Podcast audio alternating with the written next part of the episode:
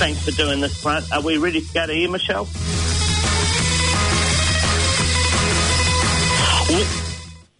Welcome everyone to the Westprint Sports Review here on Planet FM. The show is proudly brought to you by Westprint.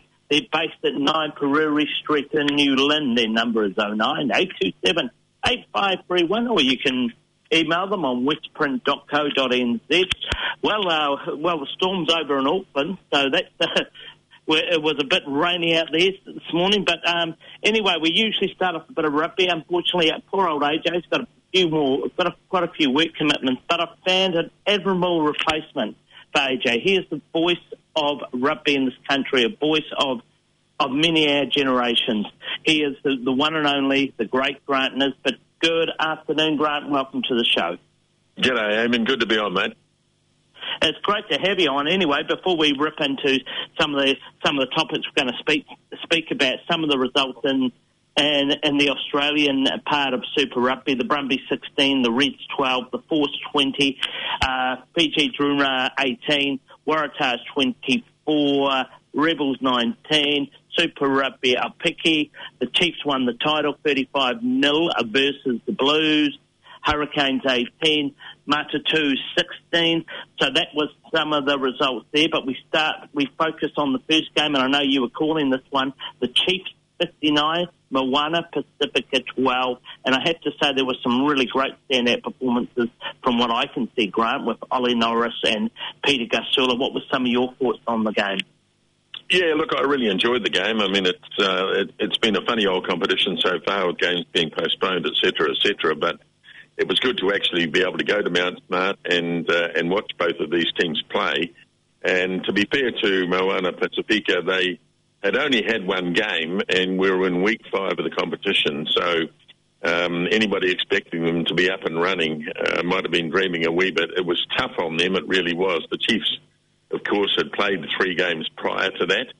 And so uh, they had a big advantage, but of course, some of that advantage was taken away by the fact that they had 17 or so players unavailable. But I think what we did see unfold was uh, Moana, a, a, team that uh, showed promise, but are not going to get great results in their first year. I think they'll probably still need to do a little bit of recruiting in the off season, but uh, they were competitive, um, maybe lacking just uh, some finishing qualities. But uh, we also saw a Chiefs team that's got tremendous depth. I mean, when you consider the players that they didn't have there, the blokes who stepped up really did step up and showed that you know they're going to be a real force this year. They've already beaten the Crusaders, as we know, and um, I think, uh, you know, a, a, lot of Chiefs supporters are probably thinking this could be their year. I'd have to agree with you there, Grant. And you know, it's like they had they had a lot of withdrawals in that squad, and you know, a lot of those young players took their opportunity, and it does show that they've got great depth in that squad. And I'm going to have to bring up this player's name, Peter Gazula. Now, I, am not too sure whether he will be eligible for the All Blacks, but I, I have a feeling that when the All Blacks name their squad for the series in, against Ireland, he could come very close to getting into that squad. Yeah, look, I agree, and I, I think he is available. Uh, I did hear that he had turned down the possibility of playing for Fiji in the past, with the thought that he um, he may well be a contender for the All Blacks, and I think he has emerged in the first four or five weeks of this competition as a genuine contender. Um, and I think probably the All Black selectors will be looking at the Northern Hemisphere and seeing the sort of rugby they're playing up there, the big uh, French forwards, the big Irish forwards, the big ball carrying players uh, that play for England, etc., etc., and thinking uh, maybe that's the way we have to go. We need a big man at number eight who can actually carry the ball into the opposition. Um, in the past, we've you know we've been very lucky in that regard with the likes of uh, Kieran Read. Uh, Hoskins Sotutu, of course, remains a contender, but just on current form, uh, the bloke who's really standing out is Peter Gus Akula. I'd have to agree with you Grant. I think he's since, since round one, he's just shown that talent, and he, you know, he showed us a lot of talent last season with the Chiefs. Well, we might as well move on to the Six Nations, and of course, yesterday France was crowned the Six Nations champions. They won the Grand Slam, a 25 to a 13 win over England. Some of the other results: Ireland 26, Scotland 5, and Italy a real major upset and a great great result for Kieran Crowley, 22 21 over Wales. Now, just in regards to that French team, I, I'm I'm not you know I'm not going to get, uh, to look at the world rankings, but on current form, I believe they're probably the most complete uh, international side in world rugby at the moment. Yeah, look, I've seen a fair bit of the Six Nations. I um, I quite enjoy watching it. I've got to be honest, and so I've seen France play all their games. I've seen Ireland play all of their games, and I think they are both genuine contenders for the World Cup next year if they can hold their form. France a little bit younger, I think, than Ireland, and so there's possibly still more improvement, which is a bit scary in the French. And the fact that they've got the home ground advantage as well will help their um, their um, efforts no end. And um, it's really only endorsing what we saw at the end of last year when the All Blacks were up there and, and lost to both Ireland and, Eng- uh, and, um, and France. I think they've carried that form into the Six Nations. They were clearly the best two teams, and it came down to that very last game. France had to win just to get their nose in front of Ireland, uh, and there was a huge gap back to the, both Scotland and England. So, you know, I'm thinking that um, you know if they can hold their form they are going to be very tough to beat at the World Cup. And in the past, of course, France has made a few finals and hasn't been able to win. Ireland have never made a final, but I think that at the moment they've got a team that um, is a real possibility. And of course, we'll, we'll see Ireland down here uh, during the year. Whether they bring their top team, of course, is another thing. And I hope they do, but often they don't. Uh, quite often the clubs who they play for not that keen on them touring down the southern hemisphere in their uh, so-called break. So it'll be interesting just to see the makeup of the Irish team. But uh, I, I, was very impressed with both of them. Well, the rumours coming out. Well, one of the things about the Irish rugby setup is, is that they have a similar um, they have a similar uh, setup to New Zealand, where most of, where I believe about ninety percent of the squad is centrally contracted to the Irish Rugby Union. But there is whispers coming out of Ireland, whether they send their best team or and show their cards before the Rugby World Cup. I really hope they do because I believe if the, the Irish bring out their best team, they've got a potential. I don't believe they'll win the series, Grant, but I think they've got a potential of potentially winning a test in New Zealand. Oh, I think so. I mean, they um, it took them a long, long time to beat the All Blacks for the first time. They did that in Chicago, and then they followed it up in Dublin. So they know they can beat the All Blacks. Um, and they're coming off a very solid base. They've got a good coaching team. I mean, we all know that Joe Schmidt set it up, and now Andy Farrell is carrying it on. And uh, there's not a lot of turnover in the Irish team. They have the same players that were playing 12 months ago, and and they're very solid. They're very solid. They've got a good game plan, and also, you know, if they get a bloke injured, they seem to have enough depth to be able to cover and I've been really impressed. So, as I say, I hope they do bring their best team down because it could be a very, very good series. Oh, I think it will, I think it'll be a fantastic series, and of course, there's a real, very, very strong possibility that we're going to have full stadiums for this ground, which will, as, as, as you're aware, when, when the Irish tour here, as we saw in uh, the 2011 World Cup, you know, they will bring a lot of colour. They'll basically bring a bring a lot of fun, a lot of atmosphere to the Test match, and probably will make a lot of um, of, uh, of hospitality owners very, very happy to have them there in their city. Yeah, oh, absolutely, and um, you know, I think I think hopefully by the time the Irish get here, we're able to have people watching rugby. It's just a joke at the moment that you look at the cricket and there's people at the cricket. You tune into the rugby and there's no one there. So this government actually needs to get off their bums and and do something because uh, rugby needs crowds. I agree, and and the thing about it is, is that you know, we, we, we, if we if we look at some of the bigger issues like um, with, with Moana Pacifica, no crowds to them. Now you imagine if you had uh, had been calling that game at Mount Smart, you know, you imagine the atmosphere the Moana Pacifica fans would have brought to this. And their heart. Oh, absolutely, absolutely. And you have, it, and you have a look um, at it. It was a damn shame actually because across in the same city, in the very same city, and probably as the crow flies about uh, 5k away, you had Eden Park and you had cricket and you had spectators there. So I don't know. I'm in despair about how this how this is all working out. I'd have to agree with you there, Grant, because the other thing too is is is that you know the franchises rely on crowds, and you know from that franchise base, and though some of them are, are privately owned, but it trickles down to some of the unions and and within those franchises. And you know, you have a look, especially for you know, I'm giving Auckland as an example.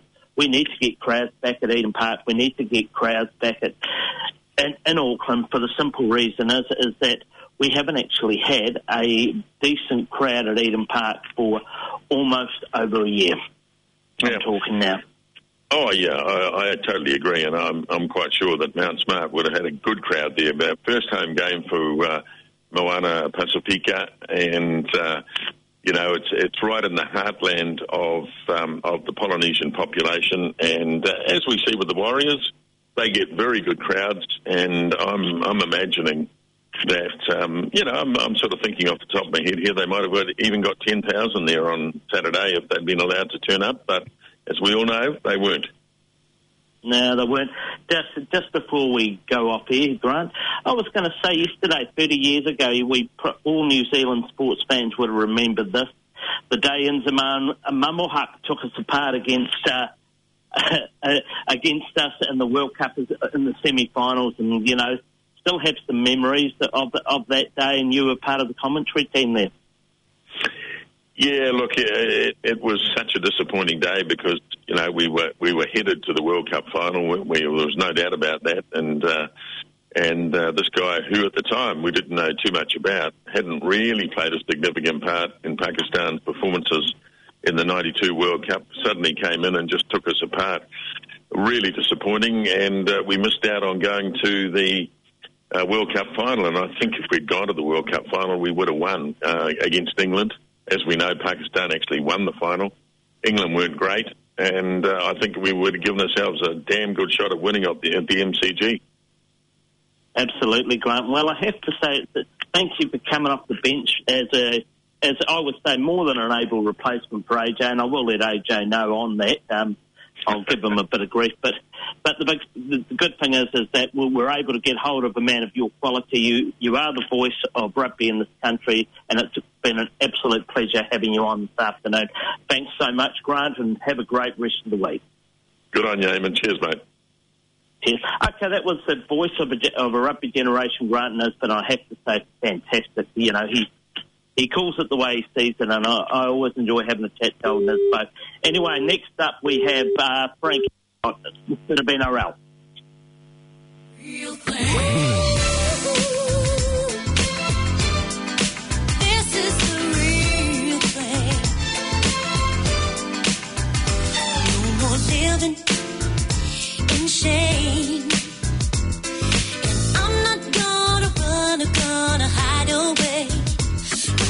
Telling all those lies. It's been too long. No more living in chains. No, I don't give a damn what the people say. There's no use holding back desire. We burn our fingers now. Let's jump into the flame.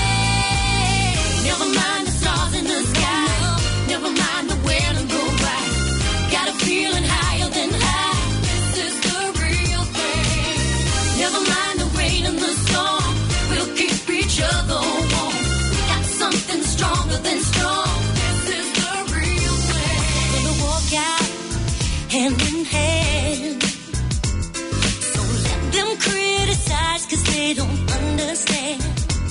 We got nothing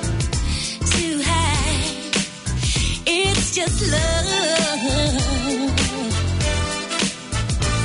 I've had enough of shy. So let's go out and show them what we have inside. There's no use holding back desire.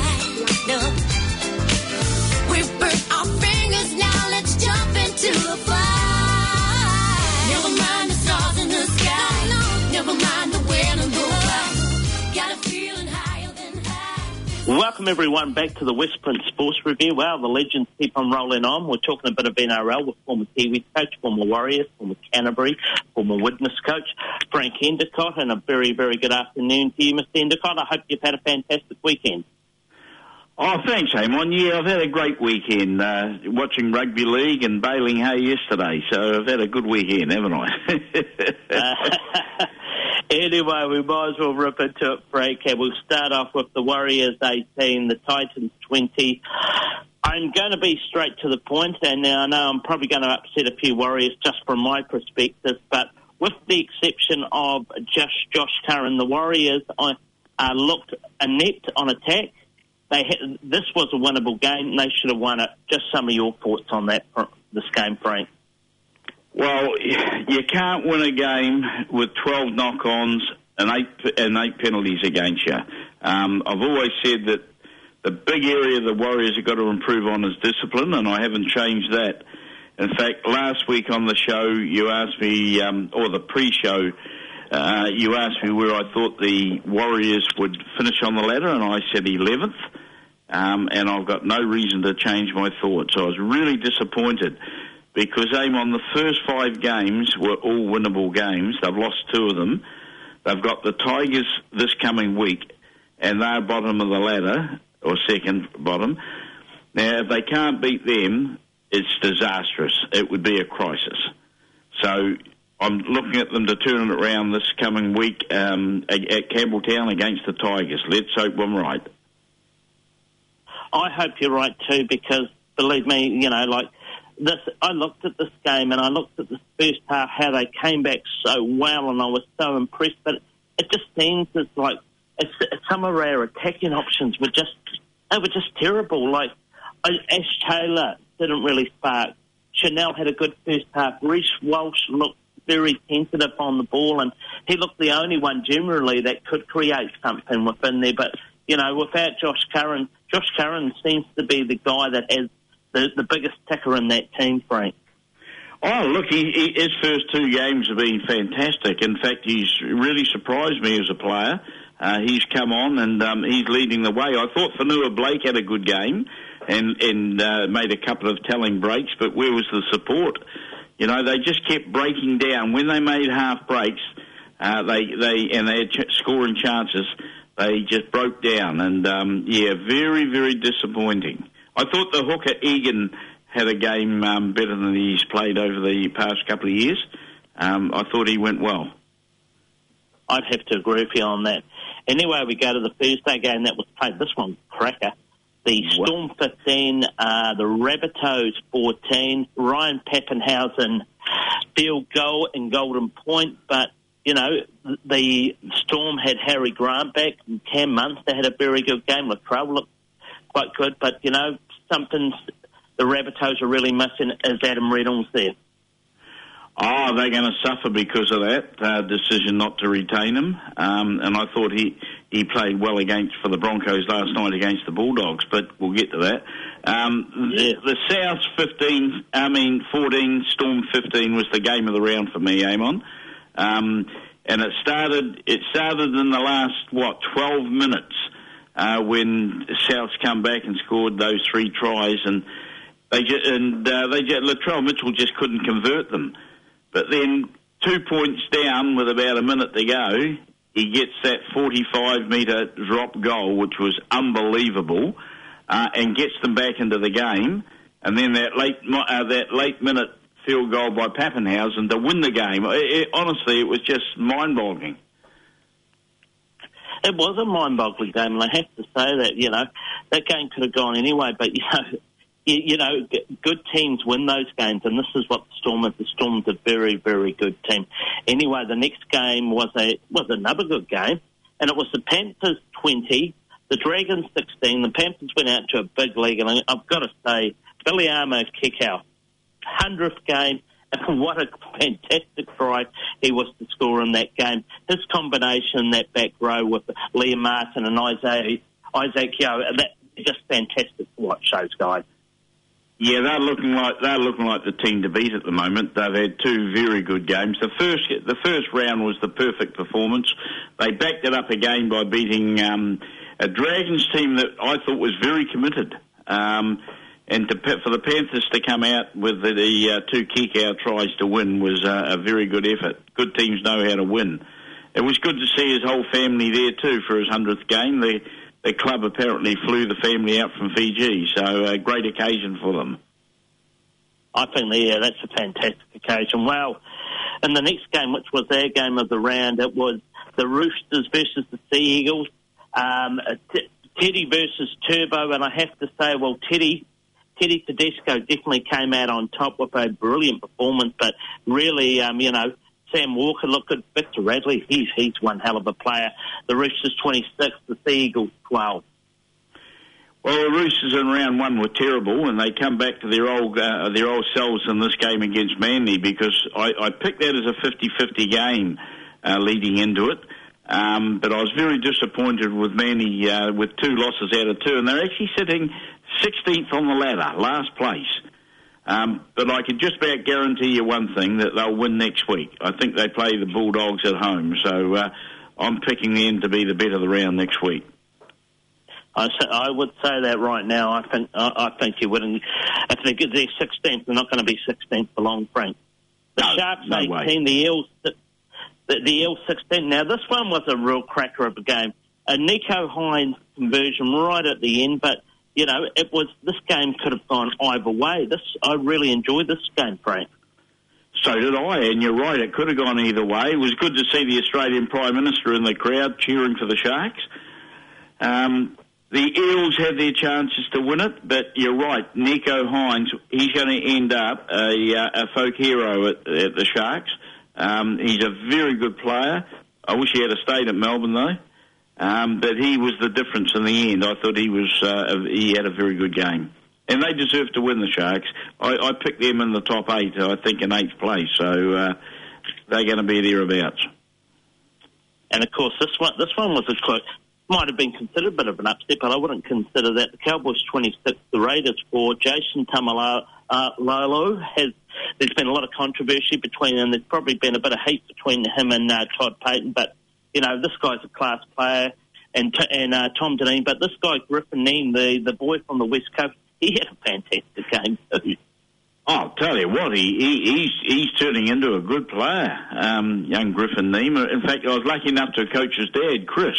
He came over to the uh, mountains from the west coast and played for Canterbury back in the nineties, and a very good player he was. So he's very similar to the old man. Um, but I I thought the Raiders might win that, um, and they were favourites, and they got beat by twenty points. So good luck to the Cowboys. They will be hard to beat at home. They certainly will. Of course, the Knights look very dominant over a pretty hapless West Tigers, twenty six to four. Some some good performances there. I have to say, Gagai's making a difference. And then the final game, and we'll touch on this. Broncos sixteen, the Bulldogs ten. But I have to say, Adam Reynolds is already earning earning, earning his money very well. He's proving he's proving something which the Broncos have missed in the last couple of seasons. He's he's proving that loss that that that, that half that that that leader they needed for the Broncos, Frank. Oh, I couldn't agree more. That's exactly what the Broncos needed. And um, what have they had? Two wins out of two now. Gee, in third place. Well, you'd never have guessed that um, down the bottom last year. So uh, hopefully they'll kick on and have a good year. Two great tries by the, the English youngster Herbie Farnworth. I met Herbie um, with his family when he was 14 years old in England, and uh, and watched him play as a junior. And um, and I come back to New Zealand. I said that th- in an interview that this bloke will be the best English import that's uh, that's come out in a lot, a lot of years. He's a very talented player and still only about 20 years old. Yeah, I'll tell you what, he he's a fantastic player, and, and that's and you have a look at it, the Broncos. You know, in fairness to them, they've actually brought well off season. They've actually been smart on what they've brought, and you know, Kevy Walters. You know, it, it, it's good signs for him because you know, you know, for Broncos fans, it hasn't. It's been hard. It's been really, really hard on Broncos fans. I don't. I can't remember when the last time they were in the top eight.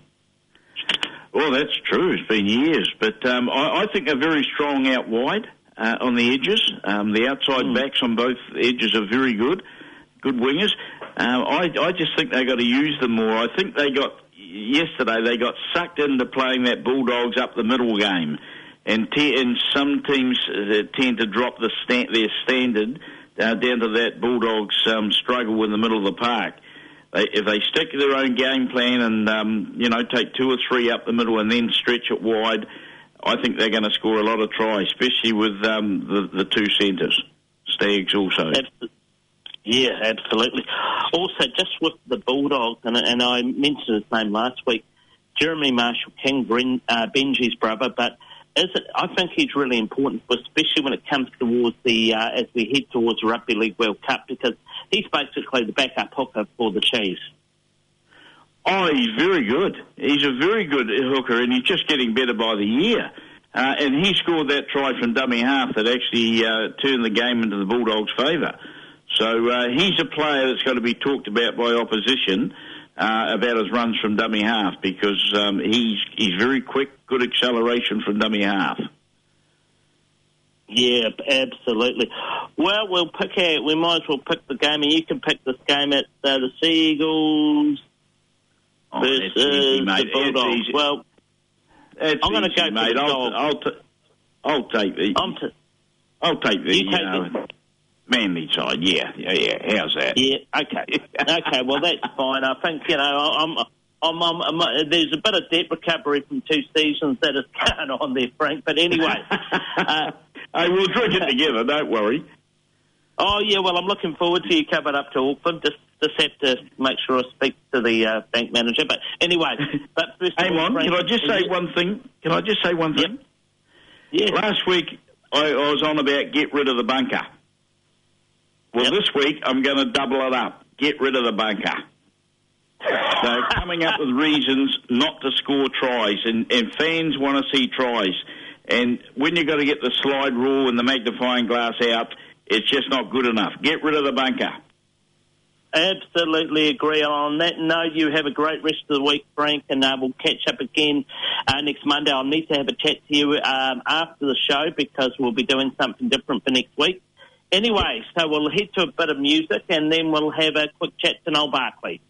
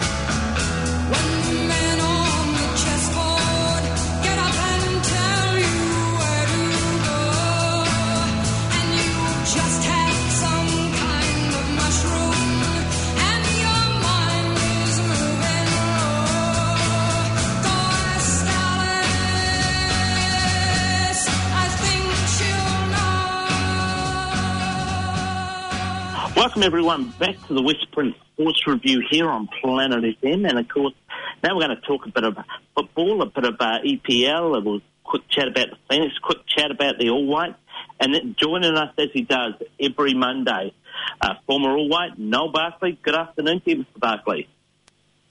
Good afternoon, everyone. And uh, it looks like the sun's come out and the rain has stopped, which is really nice. we make it again Oh. something after all.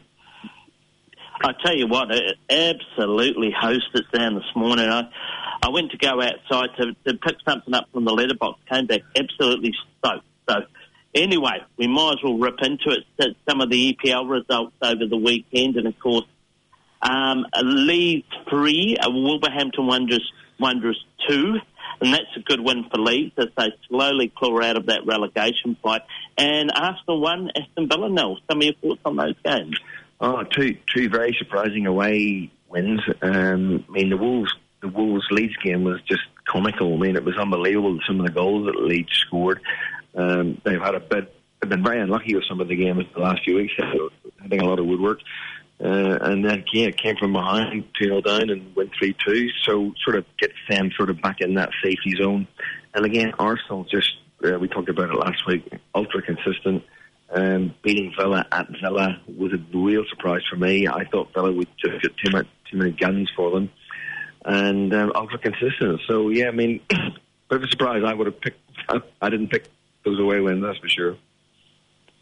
Yeah, well, that, uh, well, more points for Arsenal as they, as as they try and cement that uh, fourth position for the fourth position for the Champions League spot. Leicester had a two-one win over Brentford, and this game was a and Tottenham Hotspur. They, they're pushing Arsenal for that fourth place. Had a good three-one win over West Ham. A bit of disappointment for for the Hammers fans, but you know Spurs were very very good this morning. Yeah, Spurs were really good, and, and it would be fair to say that the Hammers looked a bit short of a gallop. I mean, they had a big game, uh, 120 minutes during the week against Sevilla, um, and um, yeah, they, they, they just, I mean, they got smashed really. Um, Kane and Son um, together just really did dismantle the the back four, and um, looked very good. Conte's going to push Arteta all the way, uh, that's for sure. Um, but yeah, very, very, very, very tight result from them, and uh, I think they're going to be very, very strong. And of course, we'll talk quickly on the FA Cup. These were some of the results in the quarterfinals. Um, Chelsea 2, Middlesbrough nil, no surprise there. Manchester City 4, Southampton 1, Crystal Palace 4, Everton and a 0, and it's not looking good for poor old Everton at the moment. Of course, Liverpool had a 1 0 win over Notts Forest. So, you know, no surprise on, on some of the teams coming through in the FA, FA Cup quarterfinals, no. Yeah, no, no, no real surprises, but um, Forest could have won that game. I know they got um, well outplayed by Liverpool, but they had a really good chance around about 70 minutes, uh, absolute sitter from about six yards out. And then Liverpool went down the other end, and, and uh, Jota scored a goal, which no matter what VAR says, looked offside to me all day long. Um, but of course, they play Man City now in the in that semi final, so at least one of those teams can't win the treble. Um, so that's is good from where we're coming from. Um, yeah, Chelsea look good, and um, I- I'm sure that they'll uh, they'll get past Palace, Everton. but I'm sorry sack they are at the minute. Um, that was an opportunity for them to sort of have a bit of glory, and um, they didn't do too well this morning. Yeah, I think I think with Everton, I think there's some real issues there, and possibly more that could come on towards the end of the season. Anyway, well, the Phoenix were very, very disappointing. Uh, even though they were short of numbers, uh, four 0 loss to the Newcastle Jets, and of course, then we had the the All Whites opening match against Papua New Guinea, one 0 victory to the All Whites, a Ben Waine goal. Had a look at this game, and at, at times I felt, you know, Nico Boxall had a very good game, and I was very impressed with Matt Garbett it didn't look like a tidy game at all. And at times I felt Papua New Guinea created a lot of chances for themselves. But I have to say, no, the, the refereeing was appalling. Yeah, man. I guess the, the, the, two biggest things for me, um, having played against most of those island nations many, many years ago, um, they've improved unbelievably so, like incredibly so. Their technical abilities are, are miles before. I mean, they were always big, fit, and, and fast and strong, um, but they, technically they didn't really have um, many skills. And, and I mean, again, the Fiji, Pap, Pap, uh, New Caledonia game, Caledonia in particular, were very good. And um, yeah, and it's not going to be. It's certainly not going to be an easy road to hoe um, to get through there. And I mean, you can imagine what would happen if if they had a COVID outbreak in the New Zealand camp, you know, obviously some of the teams have now gone home, and that it would be an absolute disaster for Oceania if that happened. And they must be a bit scared about how, how that affects the tournament. But um, New Zealand, you know, all the big guns are there. Fiji tomorrow, uh, Roy Krishna or not, I think they'll they'll run them over and um, and um, you know, be with a convincing win, probably two or three nil. Yeah, I'd have to agree with you. And of course, the big thing is, is that we'll have Chris Wood probably starting. We'll probably have on the bench the likes of Eli Just, uh, Callum McCowatt.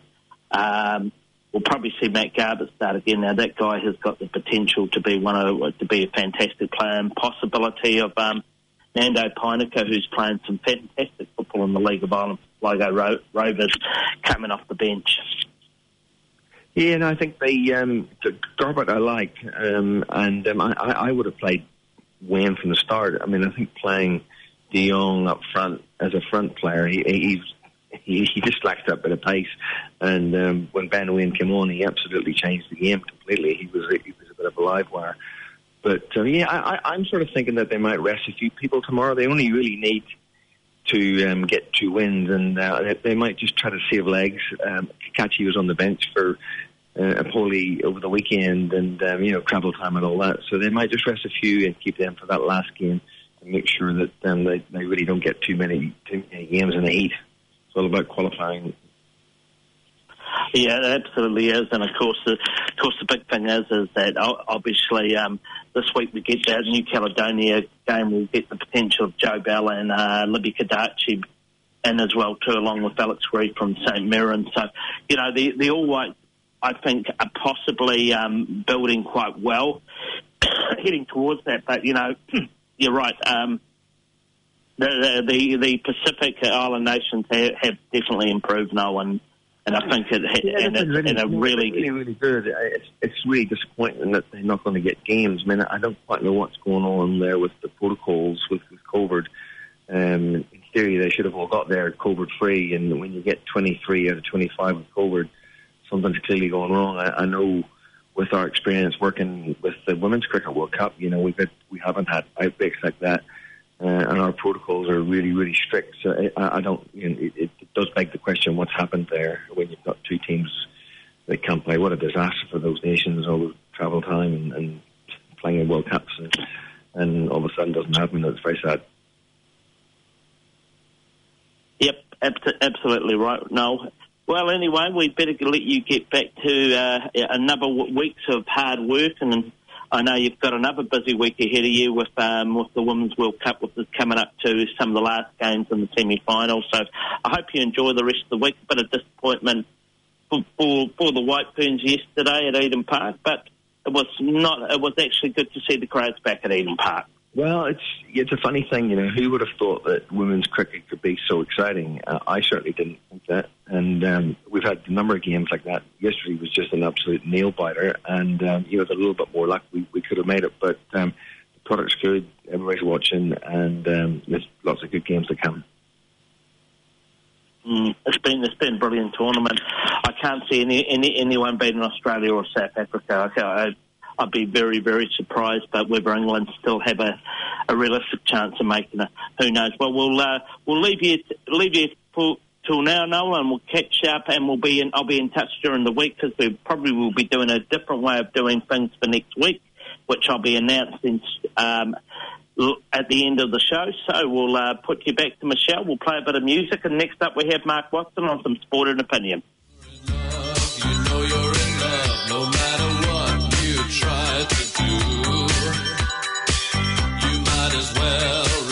Yourself to what you're going through.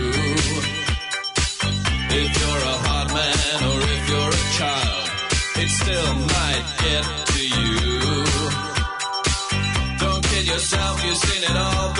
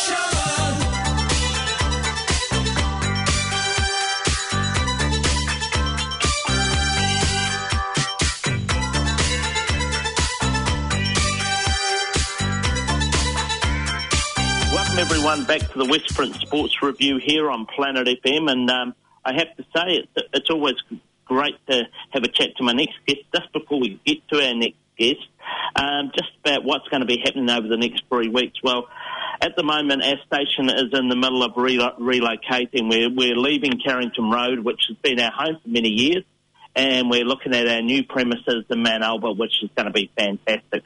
So at this stage, we're possibly looking at some way of um, getting the show out, whether it's uh, me having to finally use a bit of technology and, and do and, and try and do it via Zoom and po- post it on to the people in the station.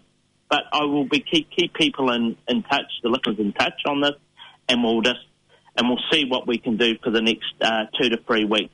Anyway, please welcome to the show the great man, one of the best broadcasters in New Zealand. He calls it the way he sees it. Mark Watson, how are you? You're very good, thank you, Eamon. That's good, and it's good, and it's always great. Thank you, Mr. Summerfield is not feeling the best, so he um, he is unavailable for today. But you know, once fortunately with this uh, new technology, we may have to get all three of us together, and then we may both of us will have to check on Mr. Summerfield's health. Anyway, we might as well rip into it. A bit of motorsports over the weekend, and, and I really enjoyed watching the um, Indies and Scott McLaughlin second, and and the second race of the season, Scott Dixon fifth. You know, Scott McLaughlin, he's making every post a winner at the moment, Mark. Factor, isn't he? Um, class act, arguably could just end up being one of the best drivers on the planet, and you always sort of sense that. Um, and that's the shame, I guess, of Formula One that you know getting a drive in Formula One's not always based on merit; that it's sort of probably based a little bit more on what you can bring to the table financially. And so, we'll never really get an indication, I guess, of how good a lot of our New Zealand drivers are um, if we use Formula One as the benchmark. But it's lovely in the Indy cars to see him today dominating much of that race in Texas, uh, really only losing it to his fellow teammate, uh, teammate Newgarden um, on that last on that last corner or bend, I should call it. So it's not really sort of a corner, is it? It's got so many little curves and bends in those particular oval tracks. Um, yeah, and look, I was really, really hoping that he could make it two from two, but, you know, his comfortable lead in the Indy cars. Um, Scotty Dixon finishing fifth and Mr. Consistency, and you know he'll have his time again, but yeah, I, I think off the back of last season, we might have had a few little question marks at times, wondering whether this guy is the real deal or not. Um, but then we underestimate the major shift going from a single seat open wheel car to, you know, from a from a um, a supercar in Australia. And but you talk to people, and he says, "Yep, no, this guy is X factor. Doesn't matter what he does. Um, you know, give him some time, and he will just continue what he's done his entire career, and that is winning races." I'd have to agree with you there, Mark. And the thing about it is, is that maybe, you know, last season, possibly his, his debut, his rookie season, I think he was probably getting used to a few things. And, you know, as we just said, it wasn't a matter of, um, of, of when, of if, it was when he was going to get, used to these new vehicles. And you know what? He's taken it uh, like a duck to water at the moment. He's he's actually looking like a form driver, and it's great to see. And I have to say that two New Zealanders up in up in the top five wi- within IndyCars. It's great to have that, and you know, it, and it gives good um, attention to the IndyCar season. Yeah, and I also think, you know, when you look at the Indianapolis 500, which will be coming up over the next couple of months, you know, arguably the biggest single day um, motor race in the world to try and win. Um, and, and, you know, to suddenly have two New Zealanders um, having a shot at it. You know, Scotty Dixon's won it just the once, I think, like back in 2008. And so to have two drivers in the mix there, it, it's just great. But it's, um, yeah, look, it, it's, it's it's an indication, I just think, of where motorsport is in this country. And we've said it previously, haven't we? Take Formula One out of the equation. I think, you know, New Zealand motorsport's probably in the best place it's been in since the halcyon days of the 60s and the 70s. And it, it's great. And it, it just shows that a small country, um, we're still a country of innovators. Um, those that get to the top here are the real deal. They're not just drivers, but you know they've got engineer, they've got engineering minds. They understand their cars, and I think just good people, and I think teams are looking more and more for that complete package. That's always going to favour New Zealanders. I think so too. And of course, um, uh, speaking about some, some other New Zealanders, a great result for uh, Liam Lawson in, in Formula Two. Uh, he had a third in the in the sprint race and in the feature races finished second. You know, there's promising signs. He's gone to Carlin, and you know, like this is promising signs. He is our next Formula One driver. Mark my words, Well- Mark. This guy is a freak. Yeah, but this is what you're hoping for, isn't it? You hope that Liam Lawson, based on his results alone, can naturally take the step up, that it's a promotion to Formula One, and that he doesn't get overlooked because, you know, there's a driver that comes from a very wealthy family out of India, or there's a driver that comes from a very wealthy family out of Canada, and that's often been the case, hasn't it?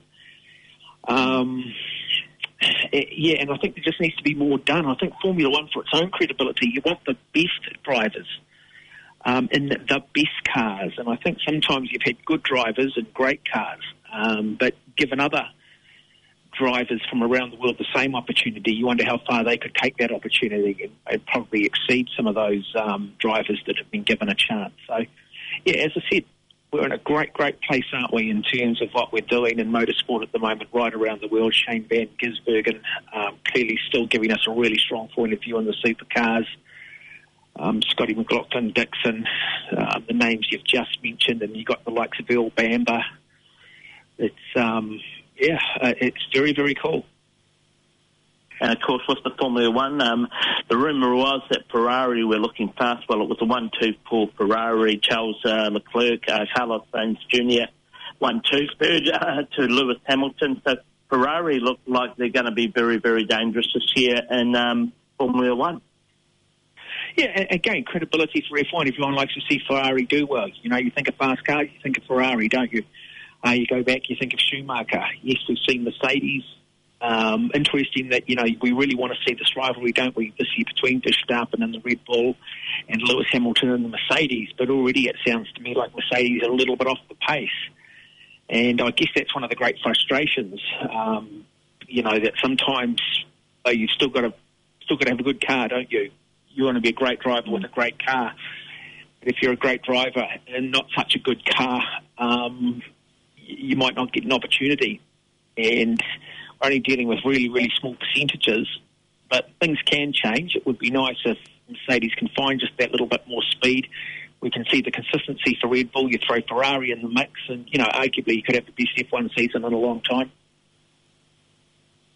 Yep, absolutely agree with you. Well, we move on from motorsport to athletics, and what a great result this was over the weekend. Hamish Kerr, who we've spoke about um, previously on our show, and he had, had a fantastic Olympics in the high jump. Bronze at the World Indoor Championship. Now, you know, I'm having a look around. I really, I'm surprised why our media hasn't take, given this more attention because this is a fantastic result. He is our first high jumper jumper ever to win a medal, and whether it be at an Olympics, World Championship, whether it be the World Indoor Championship. He's in, he was that was a bloody good field mark. Just your thoughts on that? Yeah, well, he shared the bronze medal with um, Marco Tamberi, the gold medalist from Tokyo, who was part of that magnificent jump off with um, Barshim of Bahrain.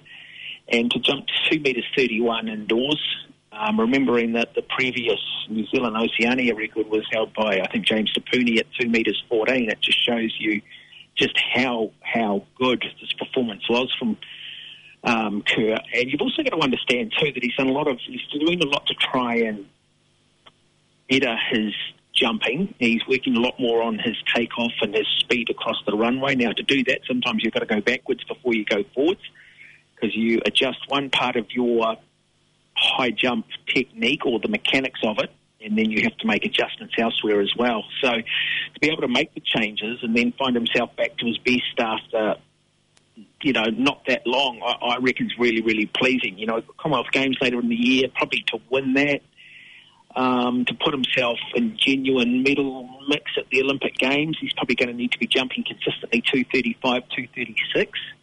Whether he can do that later in the year, I'm, I mean, I'm not sure, but certainly, you know, he's got, what, just over two, about two and a half years to the Paris Olympics. We should be really excited by him and we should be giving the world indoors a lot more coverage and a lot more um, credibility than we do it. But I, I, just think this is the thing. I think our sports media are fairly lazy. I think a lot of um, big media organisations made so many redundancies now in terms of cutting costs that there are just not the journalists on deck now to be across everything, and they therefore tend to play the percentages, and so we still tend to get the cricket and the rugby and the league sort of shoved down our throat because they know that they're going to play percentages. That's still where the reach is going to be in regards to you know interest. But yeah, Hamish Kerr very quickly establishing himself as, as one of New Zealand's great underrated athletes.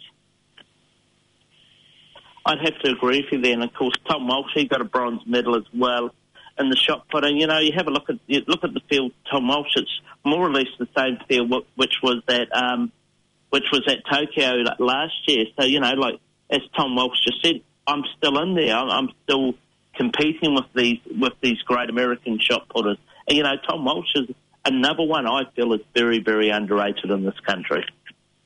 Yeah, it's just not a very sexy sport, is it? I mean, shot put throwing. You just don't see a lot of people on a Sunday morning doing it. It's not that accessible. You've got to be a certain body type. Let's be perfectly honest. If we didn't have a point of view in shot put, and they told us that it was going to be taken off the Olympic program, I don't think we would have, you know, really cared too much if it was 20 years ago. Um, but look, it is one of the traditional sports. It goes right back to those sort of Greek days, doesn't it? It goes right back to the original origins. Um, you know, man jumping, running, throwing. Um, so, you know, for, for, for a boy out of Timaru to have a point of view globally, uh, again, it's just another testament to this country and a, a message to young kids around the country that, look, it doesn't matter where you come from, um, what the sport is. If you apply yourself, you are prepared to be patient, then you, you can make it. A- And um, you know, what- I say you can make it in every sport? No, because I think there is too much of a, a, a dirty and cynical side to some sports or some events within certain sports. Um, there is still opportunity to be a statistical outlier, and uh, Tom Walsh is um, testament to that. He certainly is, Mark. Well, we move on to some, some disappointment now. Um, of course, on the anniversary, of the 30th anniversary of uh, of what which was known New Zealand's loss to Pakistan in that 1992 World Cup semi-finals. Our uh, White Ferns, about basically, they're out of the Cricket World Cup. They were beaten so comprehensively by England. Now, I'm of the opinion now that we've heard we heard before this World Cup, and you know, there's so many promising signs. I really feel that it's time for a clean out in women's cricket in in New Zealand, and I think whether they have bring in new coaches, whether whether the coaches from New Zealand or whether the coaches from overseas, they have to start seriously looking at it because they have been very very disappointing. Oh, I, look, I- people might not want to hear this, and someone needs to go and do some research on it. Um, I haven't done it, but I'm aware of it. Look at their results since they started getting paid. Haven't been great. In fact, I'll argue they were a better side when they weren't getting paid. I, I think this environment where we just suddenly, you know, we, we and you've got to be careful on how you say this, I guess, but Yeah. we've got to be. We want women's sport to progress. We want more and more women taking part. We want equality. But I think that we we're just trying to do it too quickly, and we give this women's cricket team the same billing as the men. And if there's not the same publicity and there's not the same coverage, there's a great, you know, there's a big outcry. But the reality is, our women's cricket team is not our men's cricket team. There is just simply not the depth. There is just not the numbers in the game. There are three or four players who I think you can probably say are genuinely world class, and then I honestly believe the rest of them are probably club athletes at best. And we've got to be prepared to. And it's been nice actually that the media have gone out and hit them hard and criticised and critiqued them, because you know if you do want equality and you do want to be taken seriously, then you have to also handle the scrutiny that goes with that. Um, I just think there needs to be a greater work ethic, um, less publicity, less media. I don't think a lot of these players probably know how to deal with maybe the coverage they've been given. And I think in their own heads, they probably sort of take a bit of a chuckle and a bit of a smile and go, oh, really? Do I really deserve this sort of billing? Or I sort of, yeah, I don't really consider myself to necessarily be an elite athlete. But again, it's, uh, um, it's, it's an environment right around the world at the moment where, uh, um, you know, we've got to have equal outcome um, no matter what. And I think it's detrimental in some situations. you know what, we, we, we're probably we're probably going to areas and we probably won't be popular, but you know, regardless if it's men or women, when they when they don't perform at a World Cup, you know, at the end of the day, is if that was the men's team, the New Zealand media would be right on their case, and people like me and you would be right on their case too, Mark. So to Oh, me, if, the, you've got talent and, if you've got talent and you're not performing, Amy, you're just simply not working hard enough. That's the harsh reality of it. You know, uh, they're just they're just not working hard enough at it. No, I, I totally agree. Anyway, we'll just go and talk. I watched, I, I watched the Six Nations yesterday, and France have proven what they are. They are the best team in the world. I, I, as far as I am concerned, Ireland are right up there. I'm going to be straight to the point. Leading into this Rugby World Cup, and I know it's a year away, I think France and Ireland may have the jump on New Zealand and South Africa at this stage. Oh, definitely, and I think um, South Africa I'd probably put third. I think I'd probably put New Zealand fourth or fifth somewhere at the moment. But, you know, as Steve Hansen said previously with Ireland, France and Ireland, they'll go to the World Cup with the favourites tag. How do they handle that? You know, New Zealand's always had it, and some days we've handled it quite well, and other times we haven't. But every time the All Blacks do play, they have that expectation on them. So how will France go in a tournament where if you lose at a key time, you're gone? There's no second chance. Um, the nice thing is New Zealand know they're behind the eight ball for the first time and they're going to have to do something about it. However, I just don't think still with Ian Foster that we actually have the ability to do something about it. Unfortunately, I think we're going to have to wait another four years before we see us possibly um, lifting the World Cup. But look, if it's going to be anybody, I'd love to see the French or the Irish, anybody but the English. Well, I think you, you, you may have upset the our, um, our English fan base, but I, I think I think I think even, even most Irish people that listen to the show would be definitely on your side. But just getting back to the All Blacks, and I know you said him, and I've been critical of Ian Foster. I know they've brought in Joe Schmidt as a selector, but you tend to you tend to wonder is Ian Foster just a coach in name, and who's going to be pulling all the strings? Is Joe Schmidt going to be pulling all the strings, bringing in Bern Cardiff? We just don't know that. Oh, look, Joe Schmidt, he's um, he, he's the, it's a PR move, isn't it? I mean, Foster knows he's under pressure. He knows he's not popular with the public, um, and that's why Schmidt's come in.